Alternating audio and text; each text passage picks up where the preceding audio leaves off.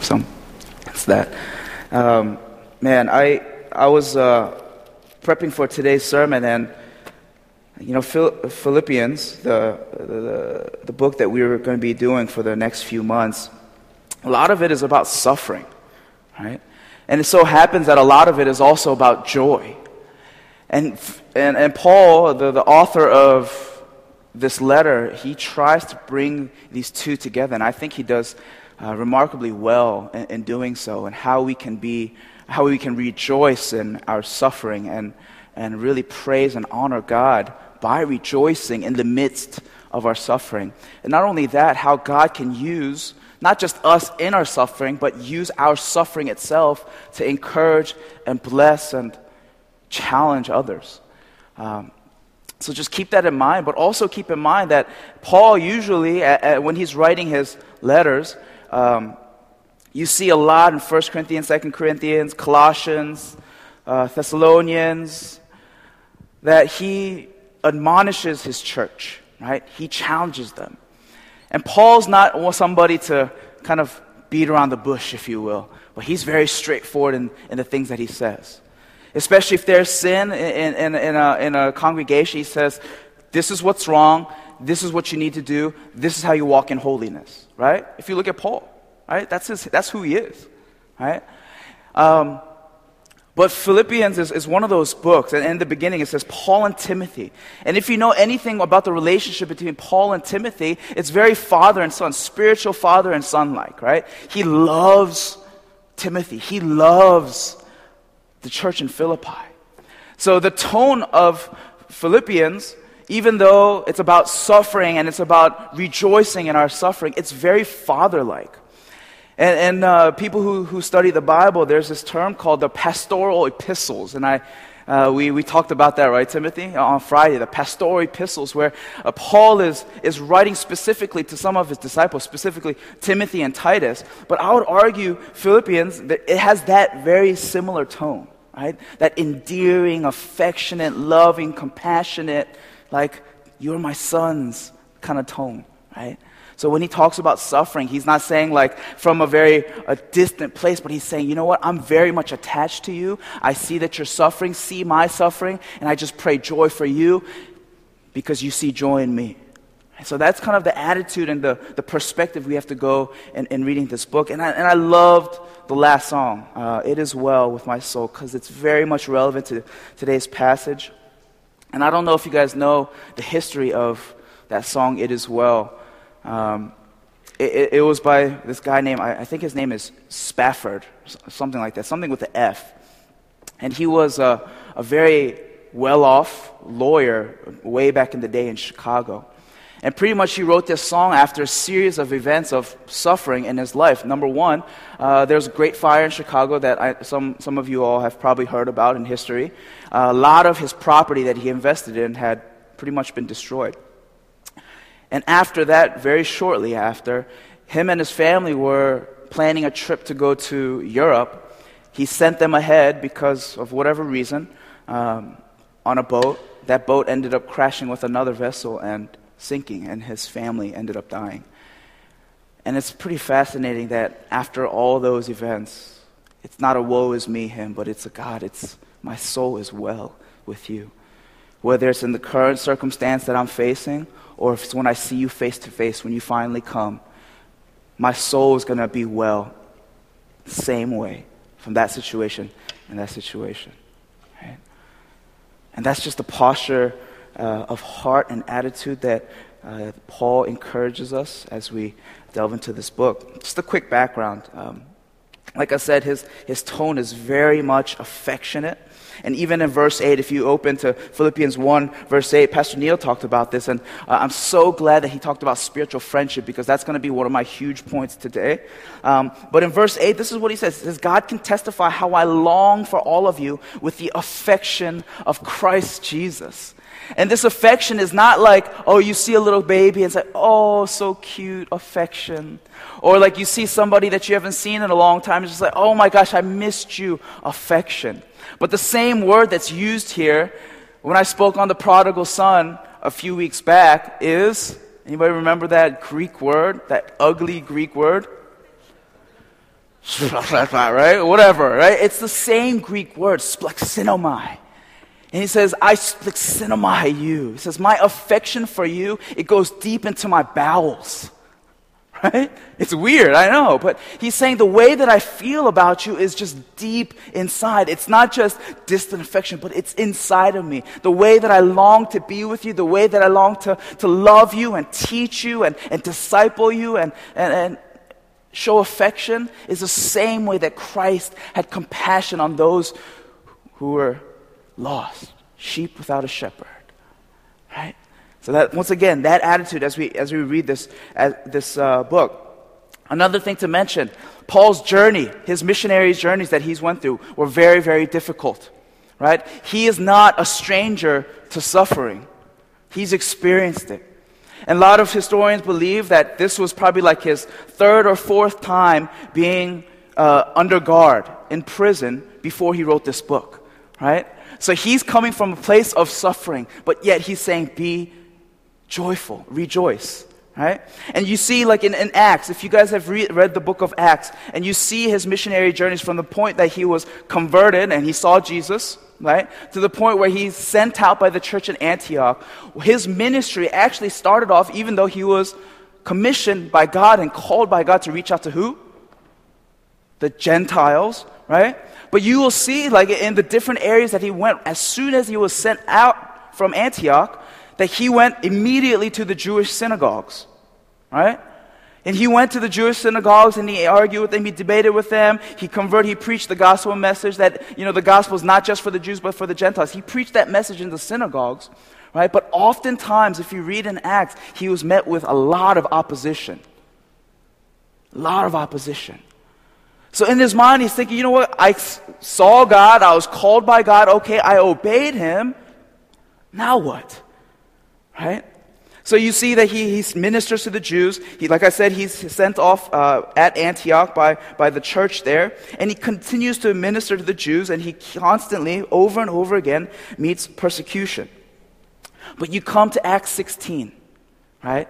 When he comes to the church in Philippi. And remember, there was no church back then, so the soon to be church in Philippi. And he comes across this woman whose name is Lydia right? And the first time you see in, in, his missionary journeys, the first time he doesn't go to a Jewish synagogue because there were no, that, not that many Jews there. If there were that many Jews, there would have been a synagogue, but there was none. It says in scripture that he went to the riverside perhaps to find a place of prayer, and there he found Lydia praying, right? So he converts her, and her household is baptized, and they all come to Christ, right? But then he does more ministry. He goes back to the river the next day, and then he casts out a demon from a fortune telling woman. Right? And this was actually, this woman was actually a slave girl of a well off person in, in Philippi. Right? So they're like, you know, how dare you? You know, you're, you're ruining my finances, so on and so forth. And they complain so much that they end up putting him in jail, flogging him and beating him. But there he experiences what? God's presence through what? Through suffering, he starts to sing. Right? He starts rejoicing and singing. And that's the famous story in Acts where, where like the, the it's like earthquake, right? And then the gates open, and then the, the, the jailer comes out and says, Oh my gosh, there's nobody here. I got to kill myself because I'm going to die anyways if they found out there's no prisoners. Right? But he says, Stop. And he, he converts that family. Right? And then the church of Philippi begins. Right? And from that perspective, he writes this letter. You can imagine the affection and the love and the endearing nature of this letter as he's writing because it literally went from nothing to something. They were his babies. Right? He planted this church and he was there and he suffered for it. Right? So again, and we always have to remember when he talks about suffering, he's always talking about joy as well. Right? So as we go into today, and uh, uh, before we go into the, the scriptures, and, and I'm going to go there, I, I, promise, I'm going to read soon. Um, my sermon title was Gospel Advancement. Um, and next week, it's funny because uh, we talk about the partnerships that we have with one another, spiritual friendships, which I'll go into to advance the gospel message. And if you look at your outlines, all those things, you can pretty much add a through. I only did through partnership in, for the first one, but through all these other things, the gospel is advanced. And that's going to be the main focal point of my message the advancement of the gospel message of Jesus Christ. And next week, right? Next week, what I'm going to be talking about is the conduct of the person who wishes to advance the message of Jesus Christ. So today, how the gospel is advanced. Next week, more detailed and what we need to be and how we need to conduct ourselves to be a part of that. All right, so let's just go into scripture. I'm going to read chapter 1, 1 through 18. And I'm not going to spend too much time on the first 11 verses because Pastor Neil uh, did a great job last week, but I'm going to reiterate some of the things that he mentioned. Philippians chapter 1, verse 1 through 18. Paul and Timothy, servants of Christ Jesus to all the saints in Christ Jesus at Philippi, together with the overseers and deacons, grace and peace to you from God our Father and the Lord Jesus Christ. I thank my God every time I remember you. In all my prayers for all of you, I always pray with joy because of your partnership in the gospel. From the first day until now, being confident of this, that he who began a good work in you will carry on to completion until the day of Christ Jesus. It is right for me to feel this way about all of you, since I have you in my heart. For whether I'm in chains or defending and confirming the gospel, all of you share in God's grace with me. God can testify how I long for all of you with the splixenomai or affection of Christ Jesus. Verse 9. And this is my prayer, that your love may abound more and more in knowledge and depth of insight, so that you may be able to discern what is best and may be pure and blameless until the day of Christ filled or being filled with the fruit of righteousness that comes through Jesus Christ to the glory and praise of God. Verse 12. Now I want you to know, brothers, that what has happened to me has really served to advance the gospel. As a result, it has become clear throughout the whole palace guard and to everyone else that I am in chains for Christ. Because of my chains, most of the brothers in the Lord have been encouraged to speak the word of God more courageously and fearlessly. If I were you all, I would underline because of my chains. It's a pretty fascinating statement. Because of my chains, most of the brothers were encouraged to speak the word of God courageously and fearlessly. Verse 15. It is true that some preach Christ out of envy and rivalry, but others out of goodwill. The latter do so in love, knowing that I am put here for the defense of the gospel. The former preach Christ out of selfish ambition, not sincerely, but supposing that they can stir up trouble for me while I'm in chains. But what does it matter? The important thing is that in every way, whether from false motives or true, Christ is preached.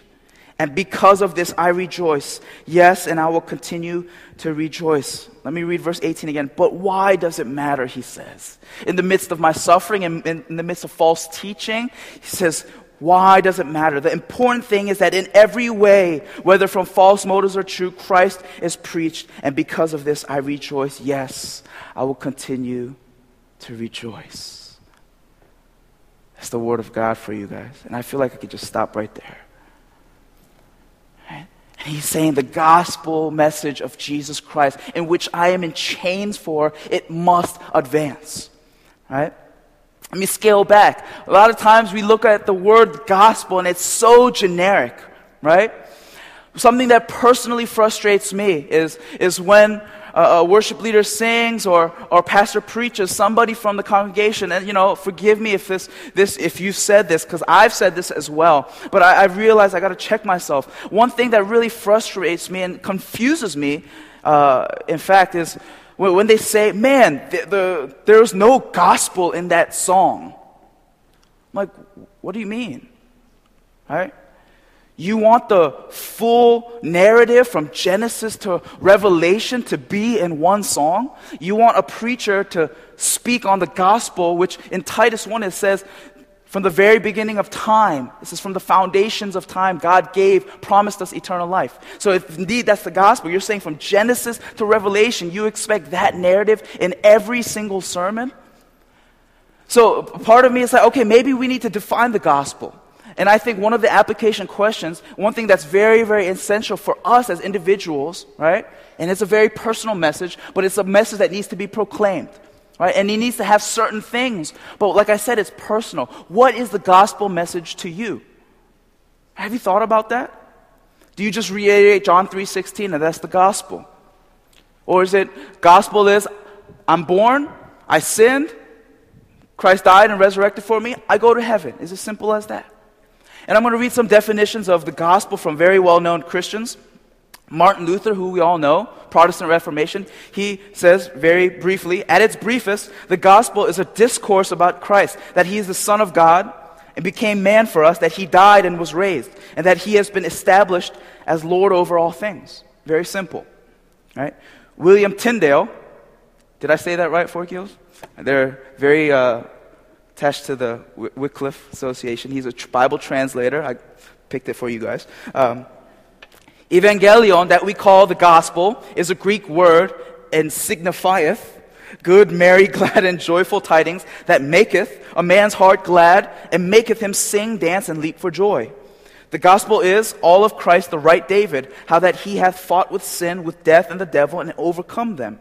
Whereby all men that were in bondage to sin, wounded with death, overcome of the devil, are without their own merits or deservings loosed justified, restored to life, and saved, brought to liberty or freedom, and reconciled unto the favor of God, and set at one with him again. Which tidings, as many as believe, laud, praise, and thank God, are glad, sing, and dance for joy.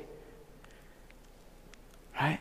And he talks, um, essentially to sum it up, he says, the gospel message, because of what Christ has done, it, we respond with joy, singing and dancing.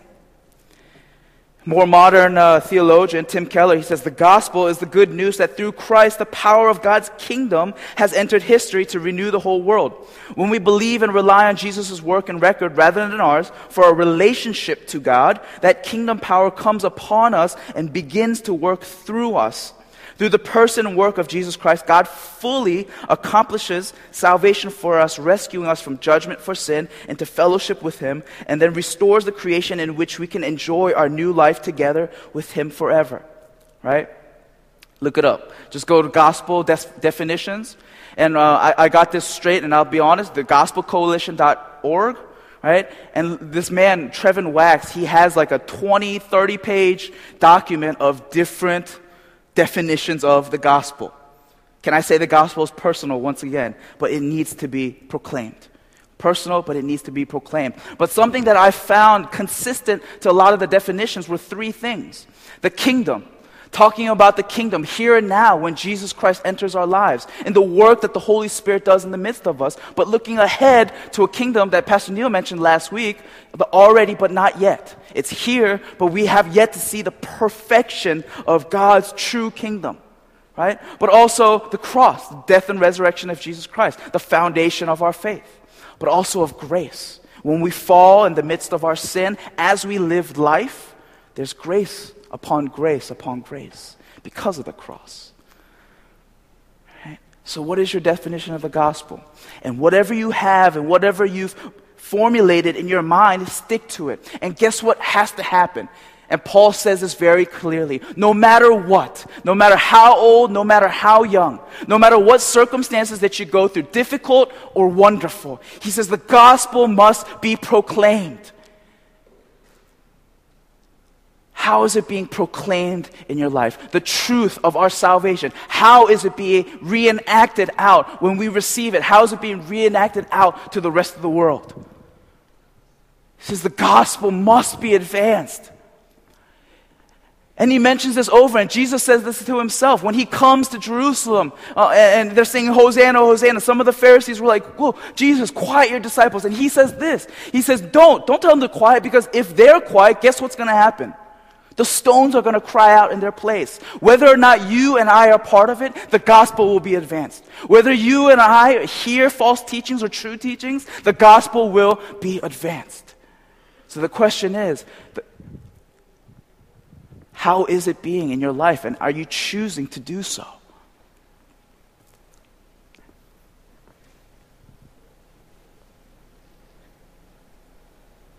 And oftentimes I'm kind of thinking about my ministry and what I'm passionate about with the city and, and, the nations and all the injustices in this world, I realize myself I can come up with so many different ways to heal the brokenness, to provide jobs for people, right? To take in the orphan, the widowed, and the sick, and the alien, and say, I love you, I love you, and create things for them. But one thing is true that will only last for so long. But what will last is the, the hope of the gospel message. So these good deeds that we all in our in the depths of our hearts we wish to do has to be paired with the gospel message. Because if the, the, the, these good deeds are the only thing that drive us, then what's going to happen? Right? It's going to fade out. We can only offer so much. But if they have the hope, the truth in the gospel in the midst of all things, in all things, they have eternal hope. So those things got to pair together and that's pretty much what I'm going to talk about in a nutshell today. But we're going to go into scripture uh, more in depth. So, how do we do that? How do we do that? The sermon is going to be very practical, right? And these are some things that, that are telltale signs of uh, uh, how you can really surround yourself with people, with the word and scripture, prayer, and how we can really go about that. First one the gospel advancement through partnership. In verse 1, he says, To all the saints in Christ Jesus at Philippi, together with the overseers and deacons. And let me be very, very clear. When he talks about the partnership with the gospel, he's talking specifically to the saints, right? There's a, there, a lot of times we, we misuse that word. We think that all believers are saints. And that's true to a certain extent. But the root word of saints is the same as what? Holy. Saints that are holy, who have that, has set apart themselves, who have made themselves different from the world to be more like Christ. So he's saying, I'm talking to you, people who haven't conformed to the evil desires of this world, but have continued to walk in holiness. Are you a saint? Right? Pastor Neil made a joke. It was pretty funny. He's like, without the S, you ain't, right? Saint, you ain't. I think that's what you said. I was like, man, he's about to rap or something. But, anyways, saint, you ain't. If without the S, you ain't. Right? But that's really a good indicator, right? He's literally saying to all the believers here, right? To all the believers who have set themselves apart from the rest of society, who have lived holy lives, who are pursuing holy lives. Not perfect, but pursuing it. Right? He says to all the saints, together with the overseers and deacons, grace and peace to you. Right? Verse 4 says, In all my prayers for all of you, I always pray with joy because of your partnership in the gospel your partnership in the gospel. And also later on in verse, verse uh, 7, it says, It is right for me to feel this way about all of you since I have you in my heart. For whether I am in chains or defending or confirming the gospel, all of you share. And share and partnership come same thing from the same word. And Pastor John spoke that a few weeks ago. This Greek word called koinonia, right? And it's not just partnership to get to the same place right? It's not saying, okay, let's do these things together in order for us to preach the gospel. But he's saying this partnership that you should seek and that I am so thankful for you all is just this true, authentic fellowship, this living of life, this love, this commonality in Christ Jesus, right? Which refers back to the saints, holy ones, right? And he's talking so much more just about friendship, much more than that but spiritual friendships, partnerships. And if we want the gospel to advance in our lives, right, we need those partnerships. And I'm going to do a little uh, uh, experiment. Timothy, all right? Just start yelling. All right, keep going, yelling. All right, college A students, keep yelling. Yell, yell, college A students. All right, uh, po- post college, post college, start yelling. Destiny, start older adult, young married folks, all right. Yeah, see?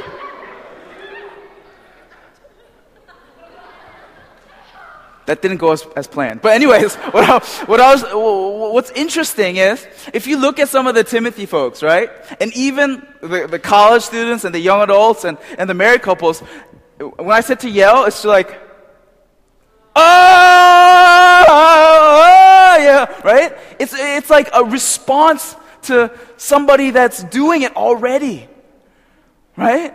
And partnership in the gospel is the same exact way. We get encouraged. We can rejoice in this partnership because we know that the person to our left and right is doing it. Like, ah, Jesus Christ is Lord. Yeah, Jesus. You know what I mean? Partnership is something to rejoice in. And he says when he prays, he remembers their partnership. He remembers the fellowship that he and they had. In church, man, uh, so so upset that I had to miss men's fellowship. But we have things like men's fellowship. We have you know life stage groups. We're gonna start to have women's fellowship things, right? Fellowship is not just going over there and eating breakfast or or, or, or veggie sticks or whatever's delicious these days. It's about sitting together and sharing life. And guess what, church? Let me tell you a secret true gospel partnership and fellowship with one another who are like minded, who desire to advance the gospel, guess what? It takes time. Time that we don't, we say we don't have.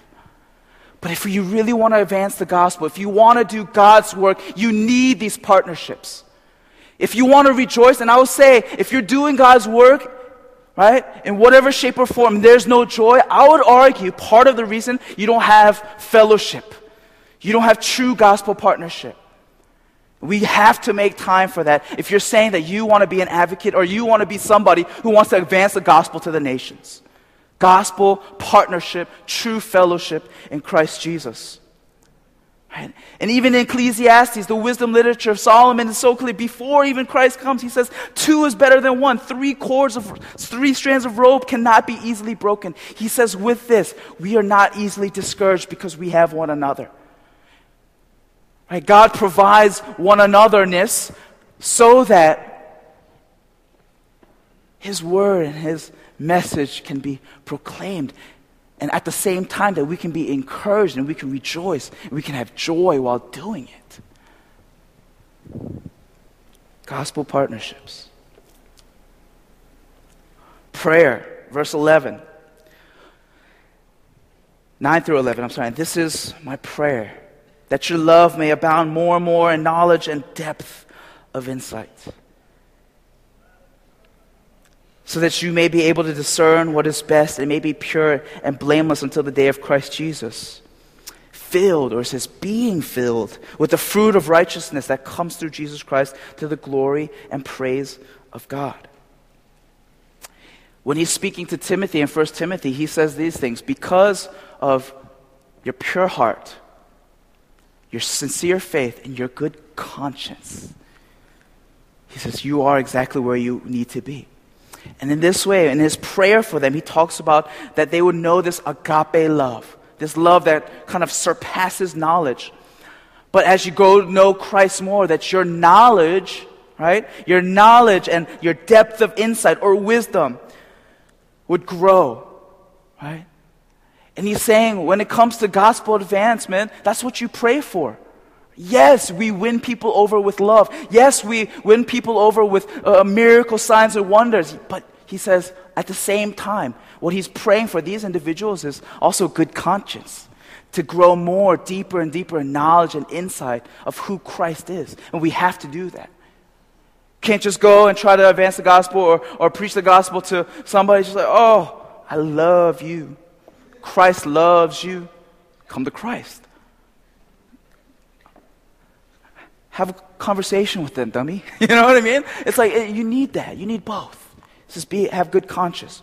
And it says, and, and, this is why prayer is so important. In verse 11, it says filled. But in the original language, it's being filled, continuously being filled. With prayer, you're continuously being filled with the fruits of righteousness. You're continuously being abounding more and more in love.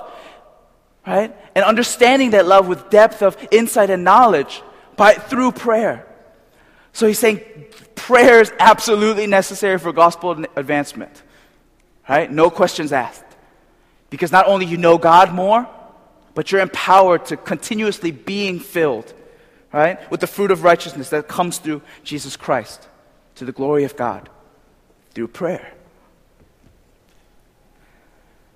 And that's what prayer, the power of prayer does, and that's what he longs for in the church. I'm going to skip over confidence and I'm going to come back to that at the end. In verse 12, right, the one, the verse that I'm actually supposed to speak on. 107. He says, Now I want you to know, brothers, that what has happened to me has really served to advance the gospel. As a result, it has become clear throughout the whole palace guard and to everyone else that I am in chains for Christ. Because of my chains, most of the brothers in the Lord have, been encouraged to speak the word of God more courageously and fearlessly. And when he makes that kind of switch from his prayer for this, the church in Philippi to kind of his situation right now, this is what he's saying.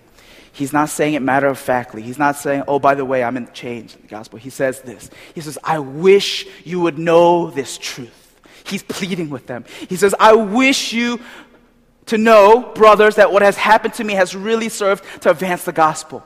He says, You have to know this, right? And he's emphasizing this point and he's setting the tone for the next few verses. He's saying, You have to know this. This is me pleading to you, right? That this is not by chance. This is not by accident. This is not because I did something wrong. This is purposeful. This is intentional by God. What is he saying? My suffering is intentional by God.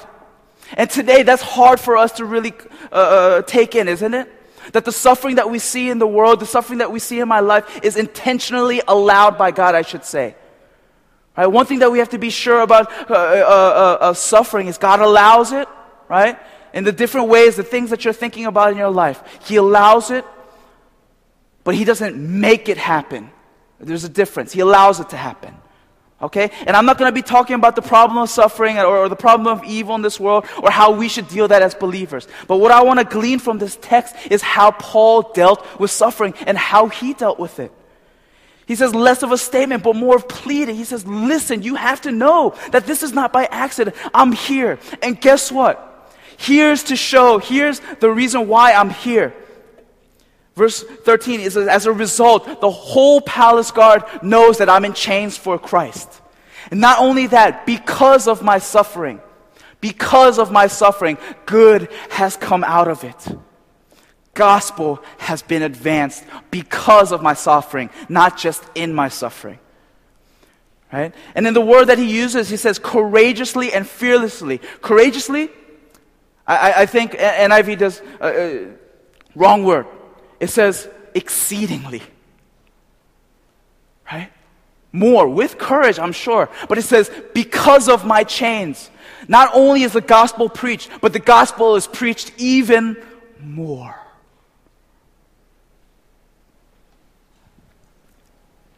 Friends, we all love an underdog story. We all love uh, movies where, you know, the main character, the hero, the hero, I was about to say heroine, uh, hero in, in, the, in the movie or book goes through just extreme suffering and adversity. We love to see them overcome it because we know as a reader, right, if you were to flip through the pages of the final pages of the book, that there's going to be good, right? He becomes stronger, he, he perseveres, he builds character. Sound familiar?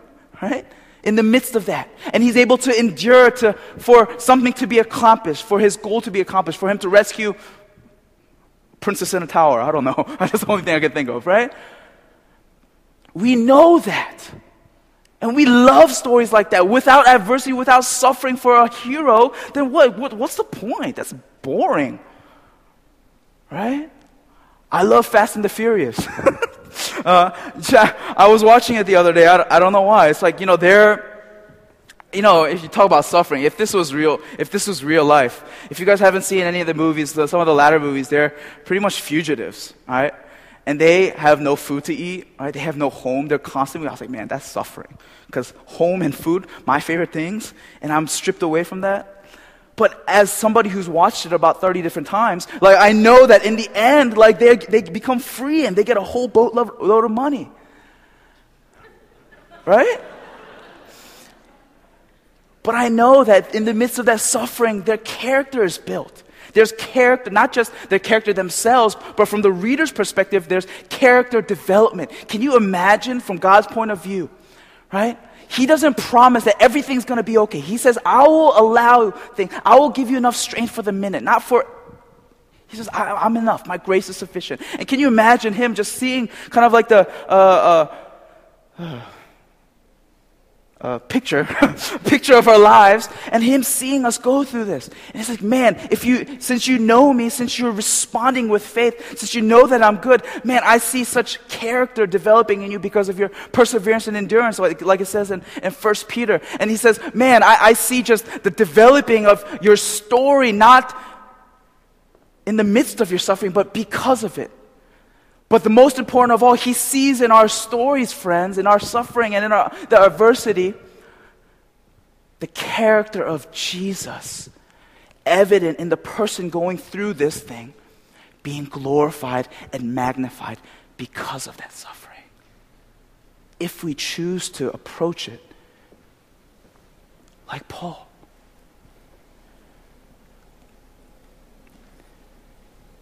And he's saying this Right? This is very clear. I can easily write this letter and be like, woe is me. Pray for me. Send me more gifts because this, this, church, this letter is, is uh, one of the responses to, to uh, uh, uh a guy that we'll learn about later, Epaphroditus, I, th- I, think that's how you pronounce his name, that had sent him this gift. And he said, Oh, he can easily say, Send me more gifts. I'm hurting, I'm suffering. Yeah, I'm in chains. Don't you feel bad for me? No, he says, I rejoice. I rejoice knowing the fact that, you know, not that I'm going to live long, right? He's writing this at, towards the end of his life, maybe like six, seven more years of his life. He's not saying that, man, tomorrow, man, God's going to reward me with great blessings. I'm going to have a palace on the hill, and I'm going to, you know, people are going to come to me as opposed to me having to go on missionary journeys. Man, no. He says, I rejoice at the fact that the gospel message is being preached. And not just being preached by his suffering, but it's carried out more and more by brothers because of his suffering. Friends, do you know when people look at your lives, they can be absolutely encouraged and challenged to live more like Christ if you choose to respond in the way that he did. And that's about partnership too, is it not? We see some of our brothers and sisters going through this, but approaching in such a godly, surrender like way. I know that there's people here in this room have, that have been praying for something for so long, who have gone through some just trials and trials. And I see you all worshiping, I see you serving faithfully. And guess what that does to me? I want to preach more. Because there's they, they believe in a God, the ones who've, who've, been, who've been struggling and, and, and praying for something that hasn't been answered and, and, and just terrible things happening in their lives. I know that there's a God who loves them and who is ultimately good and who is sovereign over their lives. And I see the joy. I see, even in the midst of pain, I see them rejoicing and, and pray. I'm just like, man, I want to preach more. I want to do ministry more. That's the effect that we can have into the response of suffering and adversity. Henry Nouwen. I love Henry Nouwen. Like, if you guys have read uh, Prodigal Son by Henry Nouwen, um, Wounded Healer, uh, read those books because this guy, he suffered and you just kind of feel his heart in, in those pages. But, anyways, this, this, this is what he says. He says, We fail to see the place of suffering in the broader scheme of things. We fail to see that suffering is an inevitable dimension of life because we have lost perspective. We fail to see that unless one is willing to accept suffering properly, he or she is really refusing to continue in the quest for maturity. To refuse suffering is to refuse personal growth. It's God's perspective.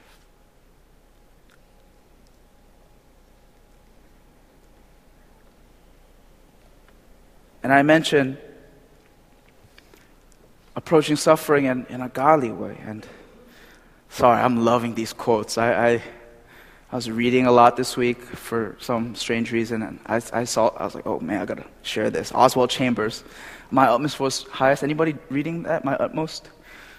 Good stuff, right? Ooh. All right, he says, we all know people who have been made much meaner and more irritable and more intolerable to live with by suffering it is not right to say that all suffering perfects. Or he's saying it's not all, essentially what he's saying, like First Peter, it's not fair to say that all enduring and persevering through suffering perfects or builds character.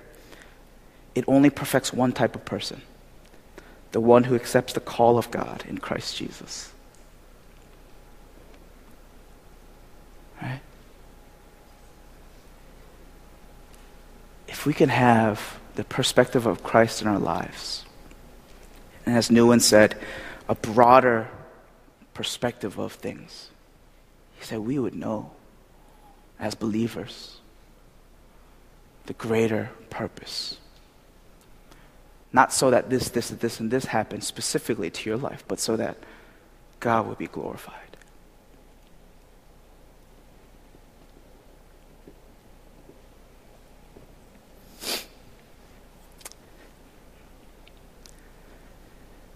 And lastly, surrender. And then I'm going to tie that in with what it means to be confident. Gospel advancement through surrender. And he's talking about all his adversaries who, out of envy and rivalry, they preach, but he says it's all good as long as Christ is preached. He says, specifically he says, but what does it matter? Has anybody ever said that? What does it matter? Right? And not, not, not in a way where it's like, man, forget that. Who cares? Man, forget. No in Ecclesiastes, and I believe that somewhere in Paul's mind, he's thinking about this scripture. Right? When he's thinking about, when, if you look through Ecclesiastes, we see in Ecclesiastes 9 that he talks, the, the, the author talks about the destiny of all people being the same. We're going to be confronted by God, judgment seat of God, and he's going to keep us, show us an account of everything. Right? He says, whether you're evil, whether you're good, whether you're rich or whether you're poor, whether you work hard or whether you're la- lazy whether you've suffered much or suffered little. Right? We're all going to share the same destiny to see God face to face. And at the end of Ecclesiastes, he says this He says, Fear God. What does he say? Know that he is sovereign. Let me read that for you all. You don't have to turn to it. But the last chapter of Ecclesiastes, he says, For God will bring every deed into judgment, including every hidden thing, whether it is good or evil. When he sees these false teachers or these false prophets just preaching Christ in a very dysfunctional way, he says, Oh, well, Oh well, Christ is pre- cru- uh, not crucified. Christ is preached. The gospel is still being advanced. When he looks upon his suffering and, and realizes that maybe he can't, maybe he can't preach the gospel himself, but because of his chains, that the gospel is exceedingly being preached and fearlessly being preached, he's saying, Oh my gosh, oh well, I can't do it, but Christ is being preached. Right? He's come to a point of what? Of surrender. He's come to a point where he realizes that he's not God, but there is a God who knows everything and every aspect and what's to come. He says, God, I, everything that I've been through, right, can you imagine Paul being beaten, flogged, shipwrecked, poisoned, or by, uh, you know, bitten by venomous snake? Just all these things. Can you imagine just in this, in this statement, he's just saying, oh God, it's not bitterness. It's not anger. It's not frustration being released. It's saying, God, you're sovereign. I've learned it the hard way, but I've learned it. For those of, for those of you who love psychology, there's a, a woman named Elizabeth Kubler-Ross. Anybody heard of him? Her? Elizabeth Kubler-Ross. And uh, I think, I forgot what class I learned her and learned her five stages of death and dying. Right? And this is actually very fascinating because um, I read this somewhere and, and I was like, oh my gosh, I got to use this. Uh, the five stages of death and dying are this number one, denial. And this absolutely, I think, relates to suffering. Denial. Number two, anger. Number three, bargaining. Number four, depression. And number five, acceptance. Right? When we experience these things in our lives, right?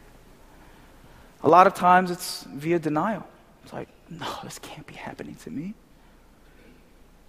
Right? But once you actually realize that this is happening to you, then you turn into what? Anger.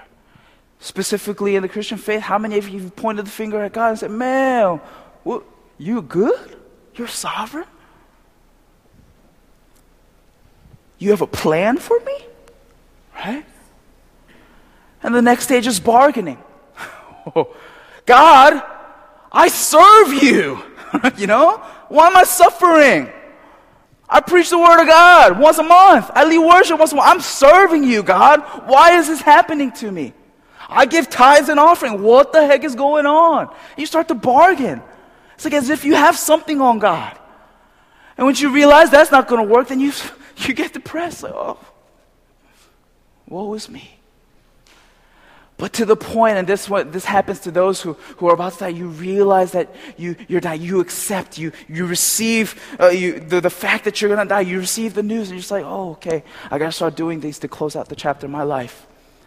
But if we end that there, in the Christian perspective of these five steps, if we end that there, right, of just accepting that this is the will of God, that He's gonna, you know, work together for the good of those who love Him, and all these, reiterate all these Bible verses, man, then we get into the danger of thinking that God owes us something or there's a chip on our shoulder with God. But as Paul learned time and time again, with his own eyes and with his ears, he's heard the gospel being preached through his suffering. He came to another point, not just of acceptance, but of surrender. The difference between surrender, friends, of, and of just acceptance. You surrender the suffering and the adversity in your life. And just like Paul says, that he ends this verse 18 with, he says, I will rejoice. When we surrender to God through everything that we go through, we can rejoice, we can praise. gospel advancement through surrender, absolute surrender to our God. reiterating the combination of acceptance, but rejoicing and worshiping God and confessing He is Lord, sovereign.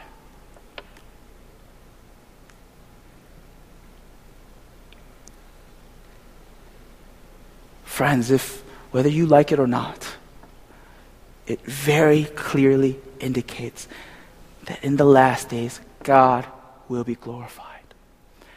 And in chapter 2 of Philippians, he, he, he, uh, he sings this hymn, and we all know the song, Hail to the King, and that's where it's from. It says, Every nation, every tribe will confess that Jesus Christ is Lord. If we don't do it, right, and we don't use these tools to do it, right, he says, guess what? The rocks will cry out.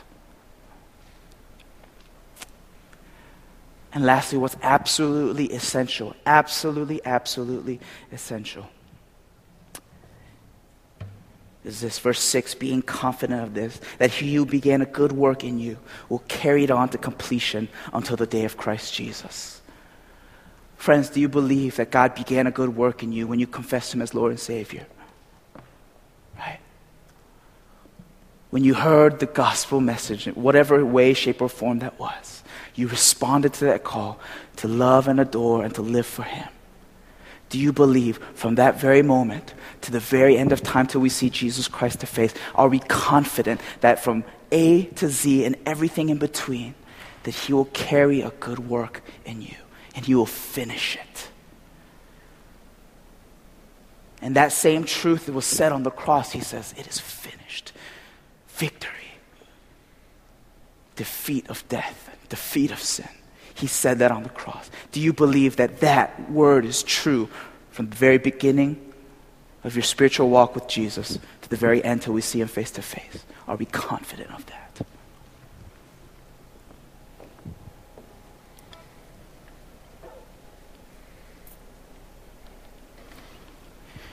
Jesus Christ will be preached no matter what. And through these things, he provides us ways to do so. It may not be the most logical, it may not be the most reasonable, but he says this is true. And Paul, in such a loving and affectionate and compassionate way, he looks at uh, ch- this church that he loves, and he's saying this to the church that God loves at NCFC. It's like, man, look at me. Look at me that I've, I've, I've, I've struggled and I've suffered and I've come across extreme adversity. But Christ is being proclaimed. So, what is he saying? It's not about me, guys. So, don't look at me. Says, Look at Jesus. Look at Jesus who suffered everything that you or I could possibly imagine for the sake of us. He said, Ye suffered for you. He suffered for you, and He said that from the moment you see me, from the moment that you'll see me again, He says, I will carry, who began a good work in you, will complete it until you see me. He says, Look at the cross and know that the work in you is accomplished because of that.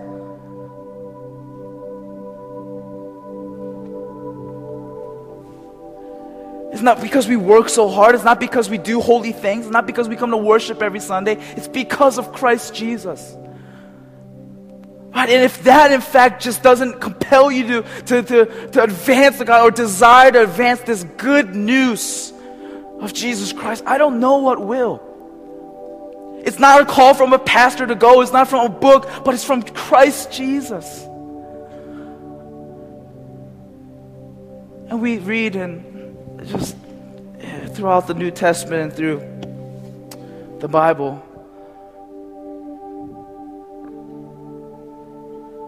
Just amazing testimonies of men and women of faith.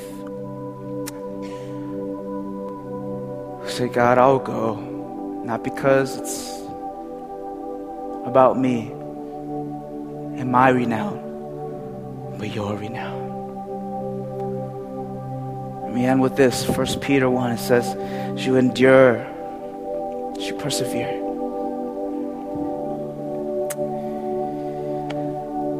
It says, I'll build this character in you. And that you would know the inheritance that can never perish, spoil, or fade. Who through faith are shielded by God's power until the coming of the salvation that is ready to be revealed in the last time. In this you greatly rejoice.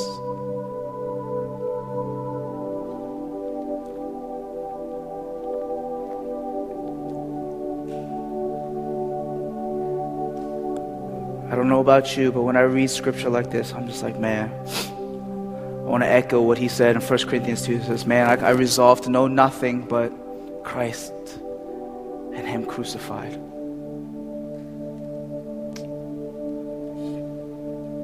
Pray.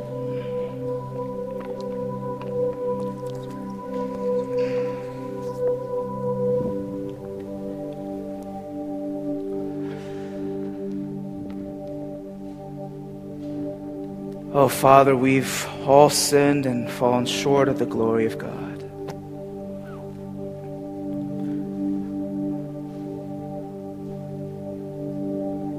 I guess in the olden days, we had every reason to put ashes on our head and sackcloth and just, woe's me. But we thank you in all things because of Christ Jesus and your death and resurrection, your victory over death. Lord, we can rejoice in all things.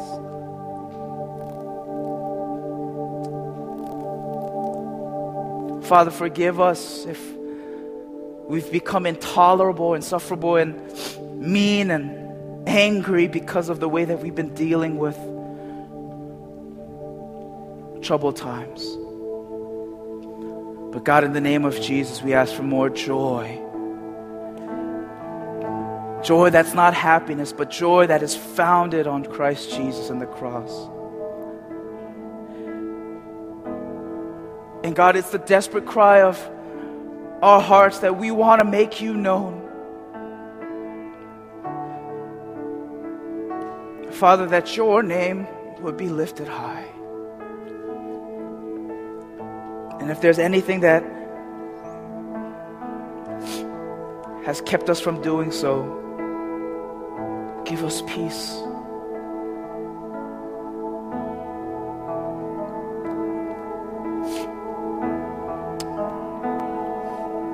Father, we live in a world that is in need of you. We thank you, Father, that you're so clear and just giving certain tools and your scriptures, prayer, partnership, confidence in the gospel, even suffering and adversity to advance your kingdom and usher it here on earth as it is in heaven. So, Father, we say it is well with our soul. It is well.